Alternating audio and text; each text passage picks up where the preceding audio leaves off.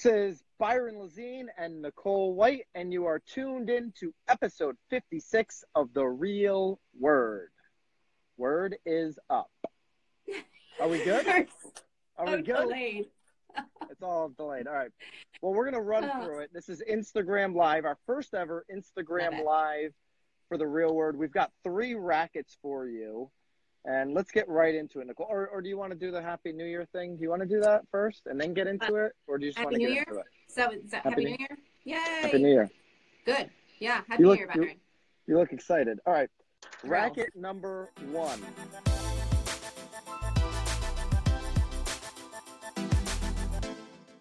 And this was on the Inman Weekender. We'll link that up as we always do. Uh, it says Okay. racket number one on your list. Is Yeah, I don't have that. up.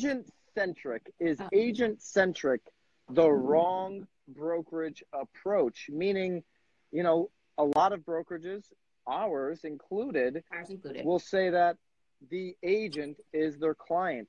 Uh, this was written by an independent broker who says she only focuses on, not only, uh, I should refrain that, but her focus is on the age or the client, not the agent. Is this a racket? Which approach from a brokerage perspective is the right one? Well, I agree with exactly what she's saying in this article because she's talking about the fact that it's always about the client and the client experience. And if you're concentrating too much on the agent, then you're not concentrating on the client, like their experience. Um, she also actually talks about liability here too, because regardless of who's actually heading the transaction, the broker is always the one that's liable. So um, I actually I feel like I need to give her a big high five because she's definitely paddling against the norm here in this article. And she even references the fact that at all the Inmans that she's been to in the last year, everyone that's up there has been talking about the fact that, oh now you've switched your thing. Now I'm looking at I'm looking at what's going on. You get bored Keep looking going. at me? Keep What going. happened? No, keep going. um, well, she was just talking about the fact that she was even surprised to hear that these big box brokerages were even, you know, sort of screaming to the people that it is an agent centric um, industry. So I think that traditionally it's always been that way. I think it's probably a great way to keep your agents like sta like to keep them there to keep, like stay right. Like if you know Yeah. that your sort of boss or owner or sort of broker is is about you and helping you, then of course you're going to want to stay because that's what you want to hear. Right. But um, obviously, our job is to make sure our client is well taken care of. But also, she was even talking about the fact that you know if you have multiple locations, that your your client is getting the same type of experience regardless of where they're at. And I think Yeah. that that's obviously the most important thing as well. So So, um, I I, think it's a fabulous article. To your point, the client always has to come first, but I'm calling this a racket. A because if you, yeah, it's a total racket. If you don't take care, well, number one, a brokerage is a business. You have to remember that. So it's a business and it needs cash all the time or it will not survive. So if you don't run your business that way, it's going to be very difficult to help clients. And I think pouring back into agents is the right approach. So I, I think that this is a racket because if you don't have agents that understand how to serve the client, have the tools necessary to serve the client, if you focus on tools, you're going to lose. So you have to build up the agent, their brand, their skills, hear you. all of that stuff. I don't know. I think though part of it comes down to the the tools that you're giving your agent will obviously benefit your client. So if you're always thinking about sort of the client, Exactly. but then you sort of back into the agent, then how can the agent fulfill that for the client? So Agree with you. Agree with instead you. of That's like, exactly hey, how let's you make get there. sure let's make sure that this is really easy for the agent to like use in terms of like a platform. Like it should be about what does the client need, and then sort of backing yourself into then how can the agent like, you know, obtain that for the client. But um, so I mean, it's super mixed. But I'll Yep. let you finish your thought. I mean, No, I'm, I'm 100% there. You're going to back into what you're going to pour into your agents off of the client needs. Absolutely. But if you're not pouring your energy and your resources into the agents, right. then they will be not giving the best service they possibly can to every client that they come in contact with. So let's move on. Racket number two you know, the rackets, they feel much better down here in, in Naples, Florida, by the way, Nicole. I just figured I'd throw that in. But racket mm. number two, Zillow removes client data from a specific contract. And so what they're referring to here, we're going to link this up as we always do. This is an Inman article. Um, this is from the broker program, the Flex Pricing Program. We've talked about the Flex Pricing Program uh, on the Real Word before. And essentially Zillow was asking if they were to buy, uh, you know, one of the Zillow houses, they would ask you to upload all of the data, the client information, into a spreadsheet or into Dotloop, which is of course owned by Zillow. They've now removed that, and one broker told Inman, it seems likely this runs directly counter to realtors' requirements for confidentiality Nicole, I'll ask you over there in what looks to be warm Connecticut, your opinion. Is this a racket or not? I don't think this is a racket. I guess I'm even surprised that this was even included in there. Um, I guess I get probably why they wanted all the information because it's. I didn't read in this article that it was their homes. Did I miss that line? Did I miss that? I did. No, uh, I just didn't read it properly because I was home, when they sell a home through this program. So whether the buyer came from Zillow or not, they're they're asking them to provide both sides of that transaction. Um, and that buyer potentially didn't come through Zillow. They could have been a referral or whatever. So you're sharing information that Zillow didn't originally have, right? Which is which is the confidentiality issue. Right. So I'm actually surprised that that was even in the contract to begin with. Um, so I, I guess I think Zillow's doing the right thing here. And, so I don't I don't find this to be a racket. And if you actually open up the article, you know, for anybody that's uh, listening or watching, and you go down to the comments, comment number two, Rama says that Homelight is doing the same thing.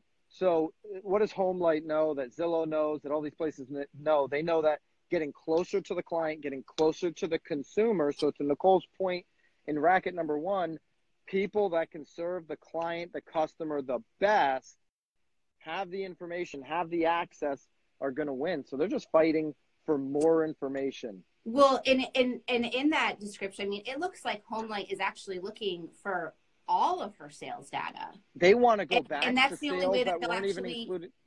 Yeah. And that's the only way that she'll get leads. I mean, right. that's that, that's a racket. That's a total that's racket. Crazy. All right. Yeah. Racket number three. This one Nicole sent to me while I, you know, when I was down here on break, and um, where did you find this one, Nicole? where, where is this? where does this article come so from? Obnoxious. So this one I actually saw on. I think it well, was the Today Show. What? Are we going to tell them what it is? Give them the title. And then, and then oh, go from, from there. The, it's the Los Angeles man posed as a realtor to swipe millions in luxury goods. Um, I watched again. I think it was on the Today Show, or I'm usually a Today Show girl, so I think that I saw it on the Today Show. And then who's I the Today it. Show people? Who does the Today Show?